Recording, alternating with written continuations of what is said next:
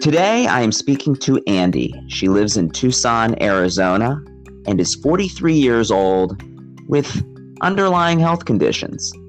I'd like to know how her community is reacting to the virus and what she is doing to protect herself. Is she afraid of contracting this virus? What about medical appointments? Keep them or postpone? What is it like to have ongoing medical conditions while confronting the threat of an invisible enemy? Andy, welcome to the Corona Diaries. How are you feeling? Thank you, Sam. I'm feeling just fine, thanks. You had surgery recently. Are you uh, are you doing better? I would rate myself probably an eight out of ten. I had uh, I had major surgery on January 17th and was stuck in the house for eight weeks after that, only to feel better and now have to be stuck in the house again. Yes, it's it's like uh, a never-ending torture. But at least you're um, you were not hospitalized during you know in the midst of this crisis. At least you you made it through that part of it um, before getting into this this That's chapter. True, because I can't imagine people who aren't able to have any visitors right now. That's pretty devastating. Yes, it's something that most of us take for granted, but if you're there, it's probably unimaginable. Um, tell me what's what's going on in Tucson? Is your community on lockdown? Are people going out and about? Basically, business as usual. What? Paint me a picture of Tucson. Arizona, thankfully, has not been one of the most hard hit states. Um, the the mayor did close restaurants and bars um, and limited it to takeout only.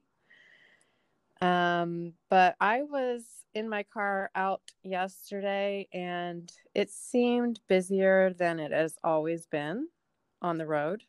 Seems as busy as yeah. it basically as tip as typical typical traffic is what you're saying. Typical traffic. And um in fact, I was at Costco yesterday, foolishly enough. Yeah, let me stop you right there, Andy you have a compromised immune system, correct? Am I am I is that That's an correct. accurate statement? Um, you have a compromised immune system. So frankly, as as virulent as this this coronavirus may be, you even at a higher risk of catching it. So why are you even leaving the house? Well, I left for two reasons. I had eyeglasses that had arrived and I was in desperate need of some glasses. So, do you want to be blind or do you want to be dead? Um, right now, I just don't want to be blind.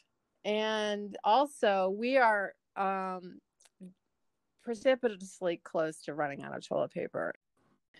Um, and my husband was at another Costco in town at the same time while I was at the Northwest side Costco because he had been calling and asking when their deliveries were coming. So we both went out to two different Costco's and came back with nothing. Wow. What about food delivery? You can't you can't have food delivered. I mean, I just it, let the problem is I have been having food delivered.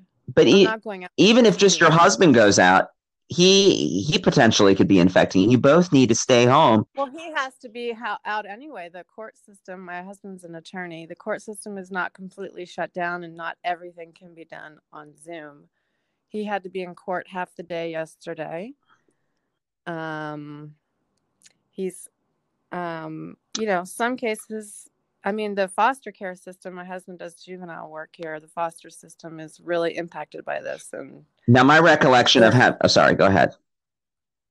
No, I was just going to say they're letting the kids stay home from court, but they're not letting the parents stay home from court. The parents and their attorneys have to be in court. Now, having met your husband, I, my recollection is that he's a bit neurotic. How's he handling this?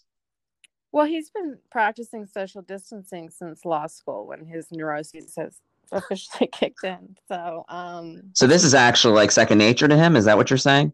Second nature. I mean, he was really stressed out a couple of days ago about the toilet paper situation, Um, but he seemed to have calmed down yesterday. And uh, I mean, he's a little bit more stressed out than usual, but not, he's not what I imagined that he could have been. And you're not stressed out. You're not afraid of contracting this. I mean, obviously, if you're running into Costco, you you you, you don't live in fear. I, am a little fearful. Of course, I'm more. When I was there, late at night, I get more fearful. The ti- more tired I am, the more fearful I feel. But um, you know, for me, contracting the flu is very dangerous, and in the past has triggered um, me to get out of remission, and so I'm used to being at risk. It's not the first thing that I've been at risk for, and you sort of have this soldier mentality where you just buck up and do whatever you need to do. So, it, as far as you're concerned, this is just a, a, another example no, of being it's at high risk. Just another one. Obviously, this is more serious, um, but only because the news cycle is making it more stressful, and the fact that every other person around me is also doing what I've had to do for so long. I don't. So you feel the news is is hyping this up? I don't think they're hyping it up, but it's hard to get off the news once you turn it on. Mm-hmm. And um, a little dab will do you. It's stressful to listen to it for too long. Well, I a, a reporter for NBC was asking uh, Trump about what his message would be for people who are listening at home who are afraid, and Trump just tore into him. This was earlier today. Um, it seemed like a reasonable question to me. He said it was a nasty question. Um, I, I don't know where that comes from. How do you how do you think the administration is doing in terms of leading the response effort? I think Dr. Fauci is my hero, the head of the NIH. I think he should run for uh, for president. Yeah, I mean, Trump, for all of his mental illness issues, I think he's doing the best that he can.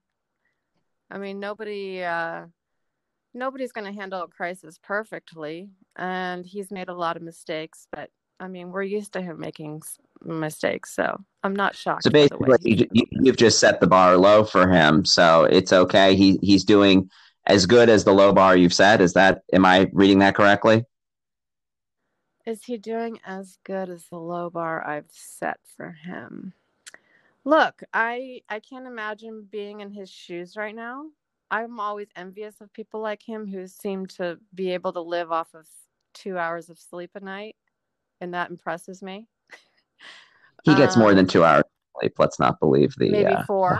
I don't know. I just anybody in leadership right now I don't envy.